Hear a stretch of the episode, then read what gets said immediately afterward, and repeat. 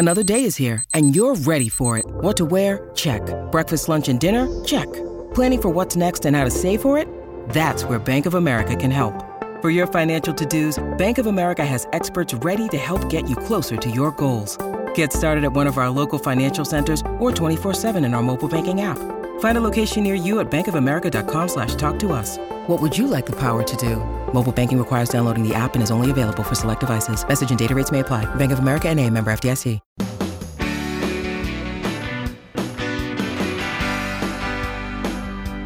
It's my pleasure to welcome you to the Clark Howard Show. Our mission to serve and empower you so you make better financial decisions in your life.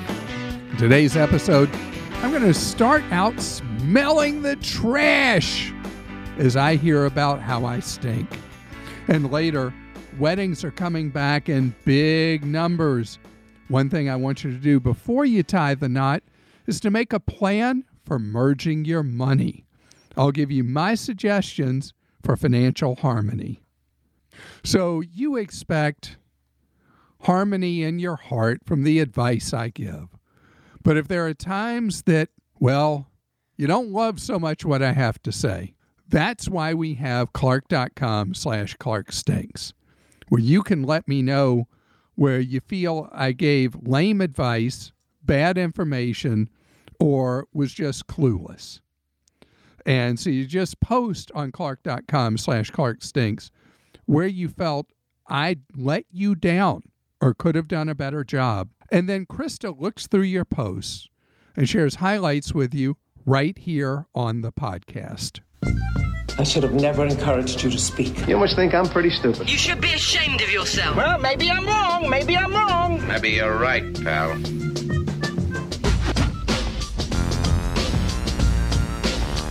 All right, Clark, a couple about this. Your review of the Citizen app was super stinky. You completely glossed over the red flags around the company. The C E O personally pushed a thirty thousand dollars bounty for the wrong suspect in the California fire, which was located near his home. The previous version of this app, Vigilante, was banned from the Apple Store for promoting, you guessed it, vigilantism. The jury is still out on Citizen. They are searching for a profitable business model, and that makes me feel anything but safe. Tamara. Tamara, as I may have told you when I talked about Citizen, I didn't like it. And after the free trial period, well, I did not even make it through the free trial period. I shut that app down in my life. And Krista very much disagrees with me on this and really likes Citizen. And what is it about it that you like so much? Because I found it to be something that um, I didn't like having at all. Well, I don't like that it's expensive, but I do like that when I'm in a new area, when I was traveling recently, it told me when there were some incidents nearby um, that I should know about. And so I'm just, I it's a safety thing for me where I feel like it's it's an added layer of protection, but I know it's not for everyone, for sure. I definitely don't want people to be engaged in being vigilantes. Uh, that is completely different than if you were a witness to violence occurring to another person at a time, and you have the courage to step up to try to protect that individual. That's very different than engaging in uh, trying to be Wyatt Earp yourself. And the Citizen app, what, right. The reason that I was turned off by it was I felt that it created way too much perception and drama about the possibility of crime and made your perception of crime much more severe than it really is. And as I said when I talked about Citizen before, we do have an increasing crime problem in our cities, our suburbs, even our rural areas in the country. We have had a cyclical upturn in crime that started approximately, I guess, three years ago and intensified during the cycle of the pandemic. And we're having a lot more people who are being shot, who are being knifed, and sadly who are being killed. Um, and we got to get our arms around this crime. But the app didn't work for me. You may love it. Tamara despised it. And I guess that's free market. It's twenty bucks a month to be able to track all those supposed crimes. I listen to the podcast almost every day. Today you said that employers who wanted their employees to return to the office or workplace following a very long shutdown were inflexible control freaks. You said they did not trust their employees, and this is why they were calling them back. Although you are entitled to your opinion, it's a bit strong to judge all employers that you disagree with. I work at a university where interacting with students, parents, and faculty is valued. This is hard to do on Zoom. Work from home may be great for your team, but it does not work for everyone in every organization. Most employees at my university like interacting with the campus community. Please hold the judging, Jerry. Jerry, you are one hundred percent correct that I painted with too broad a brush. I was focused on some stuff that I had read and heard about certain employers that were ordering back workers into their cubicle farms that were not really about interacting with others, but just to be able to uh, be able to lord over their workers. In a university setting, in a high school, in any education setting, we lost a lot in this country with students, faculty not being able to interact in person. Zoom was no substitute. It was not adequate. And so you're totally right. And the way I uh, talked about people being ordered back to work was really too narrow and not well explained. For the best military charities, I think they're talking about an article we have on Clark dot com. Why is there no mention of the U S O? Donation use is visible worldwide at U S O centers and shows. Emily. Emily, I, I just must apologize again. Um, after just apologizing about the back-to-work thing. And the U S O is considered to be a great organization serving military personnel, and it was just an omission. You've put your blinders on when it comes to home alarms. Wherever, whenever you get a question from someone who has a house with an existing alarm system, the only option you offer is a do-it-yourself system. A few years ago, we bought a house with a system. We called a smaller regional alarm company, and they replaced the board of the existing system and added a cell phone connection, all for about two hundred dollars. They were able to use the rest of the existing system, including window and door contacts, glass breakage sensors, smoke alarms, sirens, and keypads. Monitoring is sixteen dollars and ninety-five cents a month with no contract. It is easier than self-install, and the sensors don't require batteries. For larger houses, it's probably cheaper too. Greg in Houston. Greg, you did it just right. You were with a company that is one that charges massive prices per month for monitoring and ties people to ugly long-term contracts. By switching to the local provider that you switched to, you had that cheap cutover where you took out the proprietary stuff from the ugly national alarm company. They put in a new board. They were able to take over the monitoring. sixteen dollars and ninety-five cents a month is a great price with no contract. And what you did is a great, great alternative. I wanted to suggest to the caller who asked about parking far away at work that she could consider an electric scooter to ride between the car and office. At a few hundred bucks, it'll be cheaper than a year of parking. Alex. Alex, I love that suggestion. I, I love the electric scooters. I have one that folds up, and I've used it in situations where parking is expensive. I pull it out of the trunk of my car, and I ride the remaining distance on the scooter if it's too far to really reasonably walk. And uh, these things uh, were very present in a lot of cities before the pandemic. They're starting to reappear as rentals, but I actually own one. And uh, my son has one as well. And it is a great alternative to avoid high-cost parking.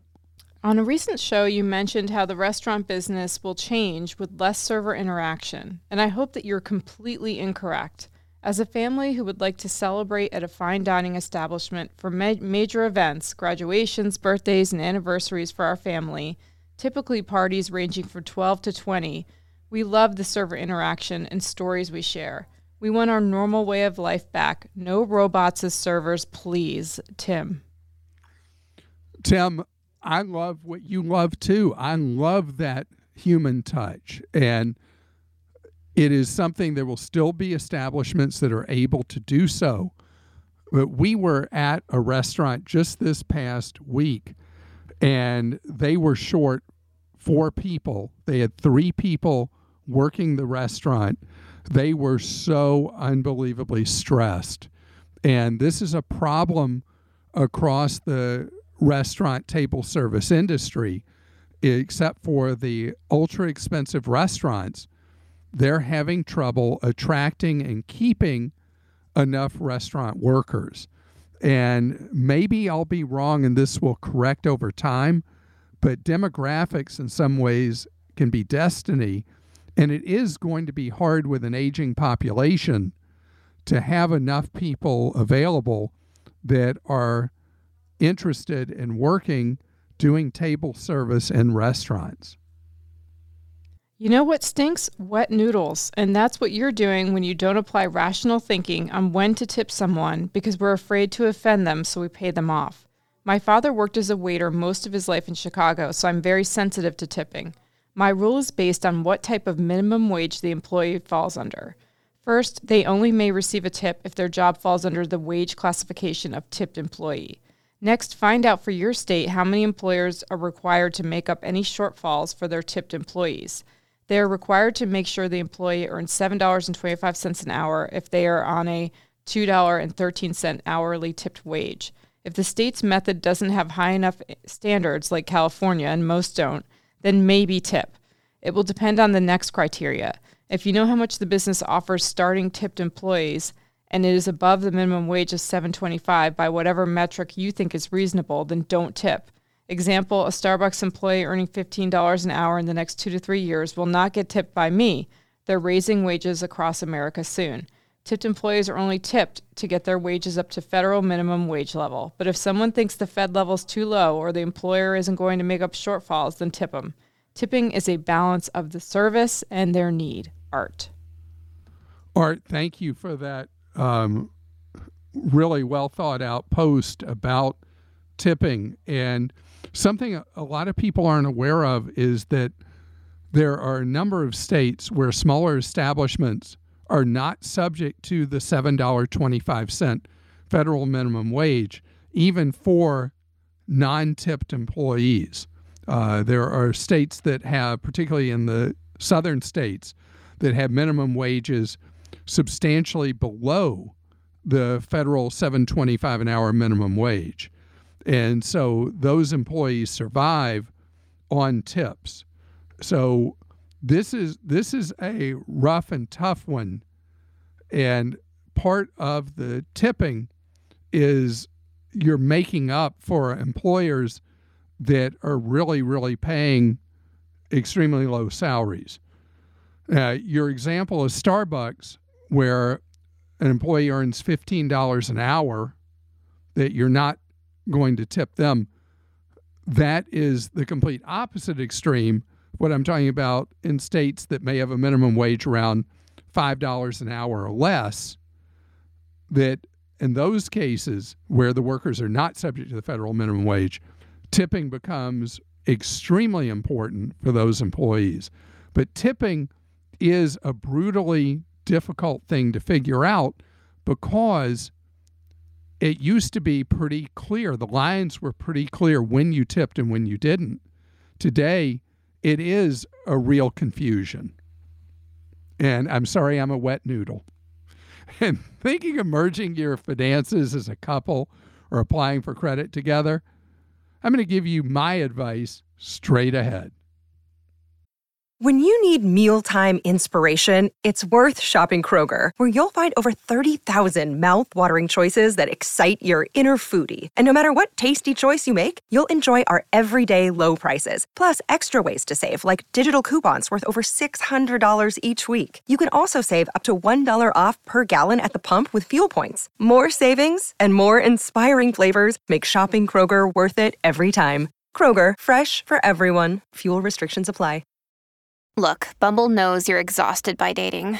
All the, must not take yourself too seriously, and six one since that matters, and what do I even say other than, hey? Well, that's why they're introducing an all-new Bumble, with exciting features to make compatibility easier, starting the chat better, and dating safer. They've changed, so you don't have to. Download the new Bumble now.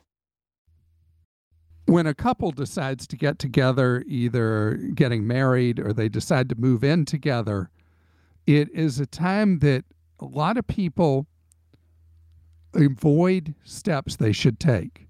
And that is, couples are much more comfortable talking about what goes on in the bedroom than they are what's going on in their wallet.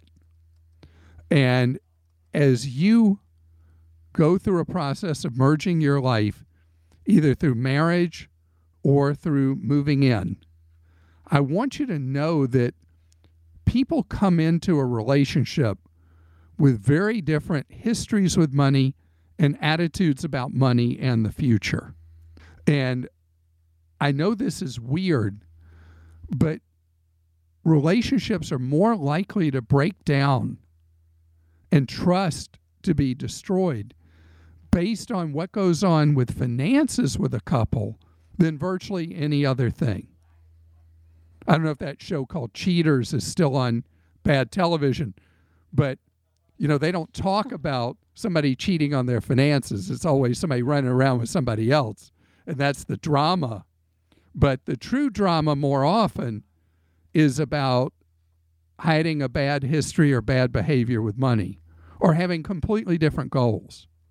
So when you're thinking through moving forward with a life together with somebody else, whether with benefit of marriage or not, I want you really to think through the things that are important to you and your loved one, what's important to him or her, and you talk about it, not a conversation. It's like when my kids were teens. You don't have a conversation about stuff. You have an ongoing dialogue. And this isn't about obsessing about money, but it's about getting each of your cards on the table, figuratively and literally. What's your credit story? What credit cards do you have? How do you use them? Do you owe anybody any money? What's going on with your overall credit picture? Got any debt collectors after you? Blah, blah, blah.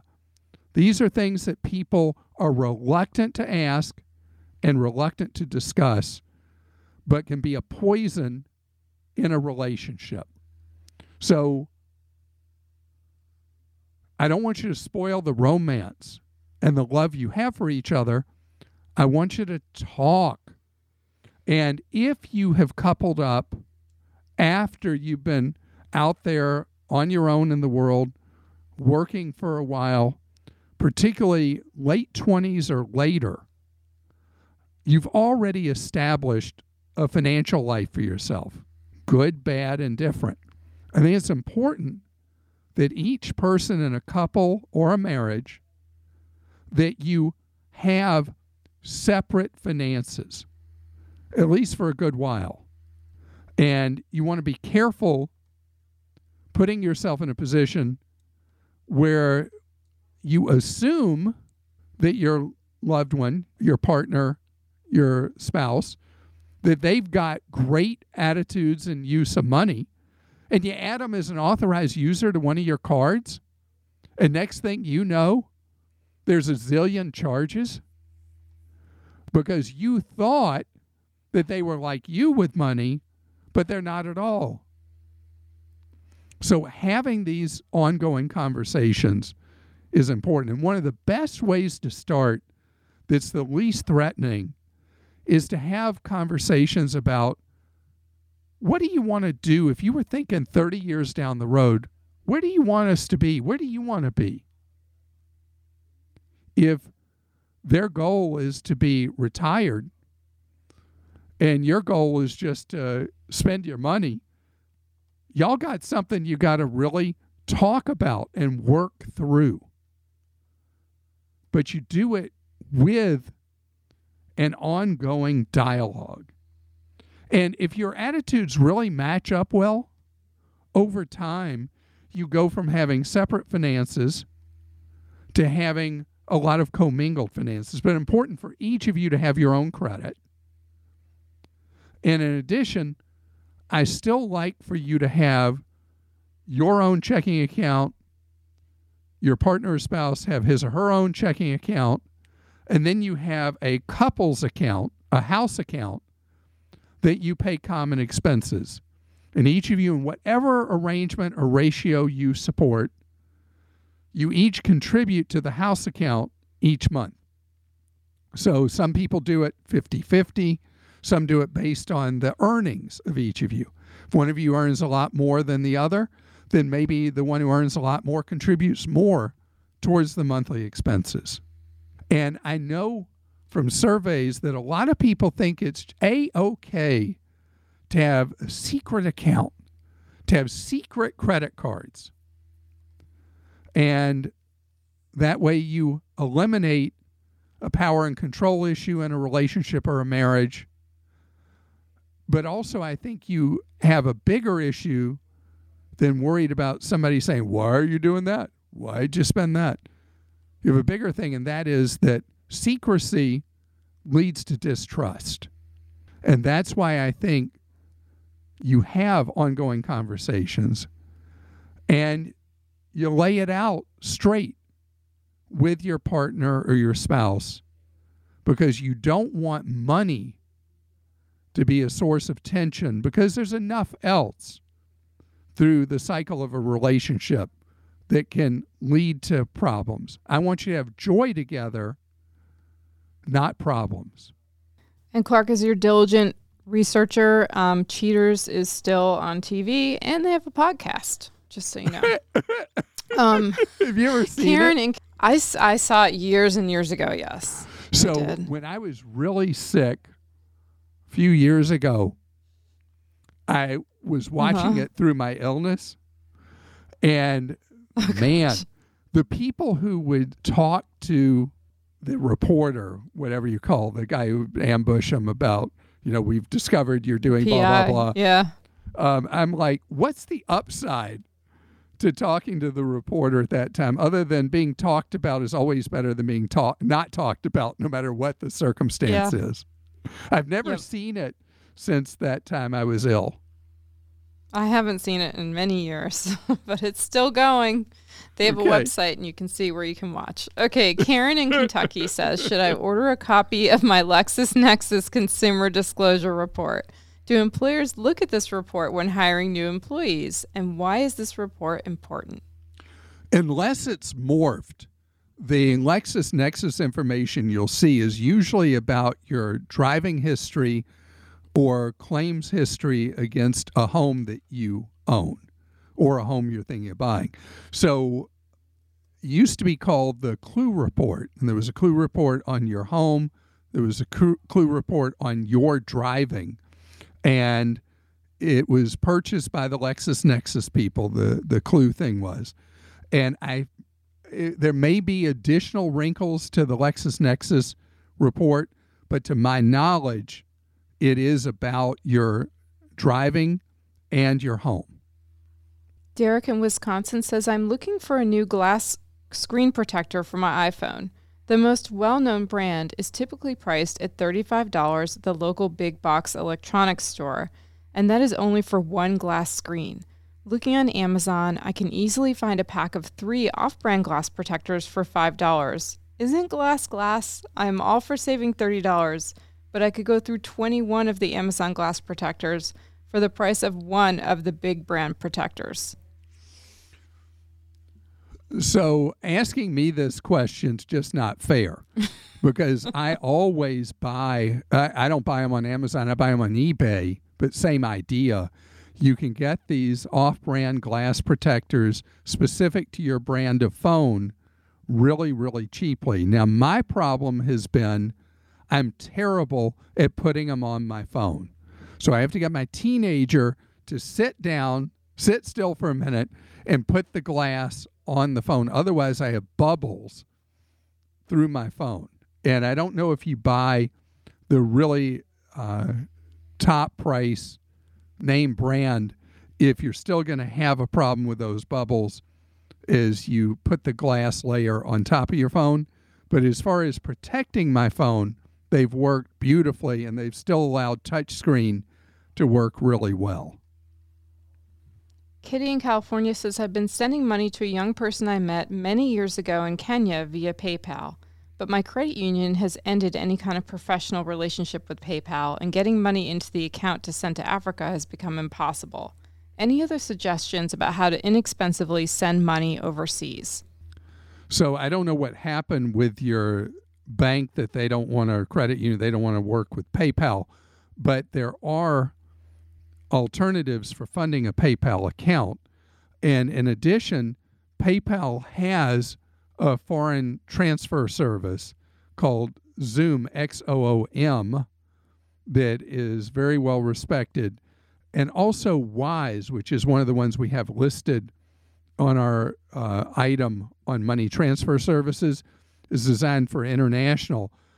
They're both very respected. And what I like for you to do is when you're sending money to Kenya, and this would be true for anyone else sending money to any foreign country, is look at the rates on Xoom, again, X O O M, and on Wyze, and see which one gets you the most bang for your U S dollar sending money to another country.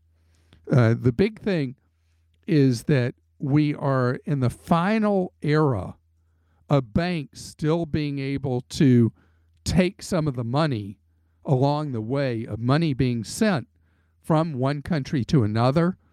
And probably within the next year, it's going to be a whole lot cheaper to send money to people overseas versus the methods that we've had to this point. Krista?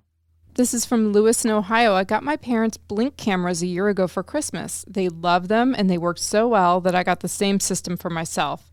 Two months later, I realized there's now a three dollars a month prescri- subscription fee. Is there any way around this? If I would have known there was a charge after two months, I definitely would not have bought the system and looked for other alternatives. It was purchased on a credit card. Can I still return them two months later to the store since I'm not very happy with my purchase? Thanks in advance. Lewis, your most inspired fan. So I'm really sorry. So the thing to do, the cameras probably are not returnable, but you do have the ability to return the cameras to your parents, to give them to your parents, and they could have additional Blink cameras all within their subscription, which is ten dollars per month for all the cameras you have at a location. If you can send them back and get your money back from wherever you bought them, then look at the Wyze Cams, W Y Z E, the Wyze Cams that are very inexpensive, starting at twenty bucks, offer you the alternative of either paying a monthly fee or not, and having local recording only into the camera itself with an S D card. And that is the lowest cost alternative I know. The big thing with all the home security cameras is they're being sold by multiple vendors where the cameras are sold, in many cases, below the cost of manufacture because the real money is made from the ongoing subscription services. And as I recall, Blink is another service of Amazon. And Amazon is really into selling people a lot of cameras and security technology and then making money from the ongoing subscriptions. I want to thank you for joining us. Please visit Clark dot com and Clark Deals dot com for more money-saving advice you can trust.